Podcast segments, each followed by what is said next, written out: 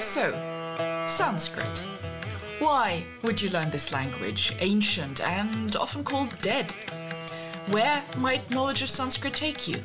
And how could this knowledge still be relevant today? Welcome to the Sanskrit Studies podcast, in which I, your host, Antonia Ruppel, will be exploring these and other questions with scholars from around the world who are working with Sanskrit in the areas of literature, linguistics, philosophy, religion, history, and more. I will invite them to talk about their personal Sanskrit paths, their research and teaching, and will ask them what advice they would give to those interested in entering or still finding their feet in this expansive field. Subscribe now, where you usually get your podcasts, and join me for our debut episodes this summer.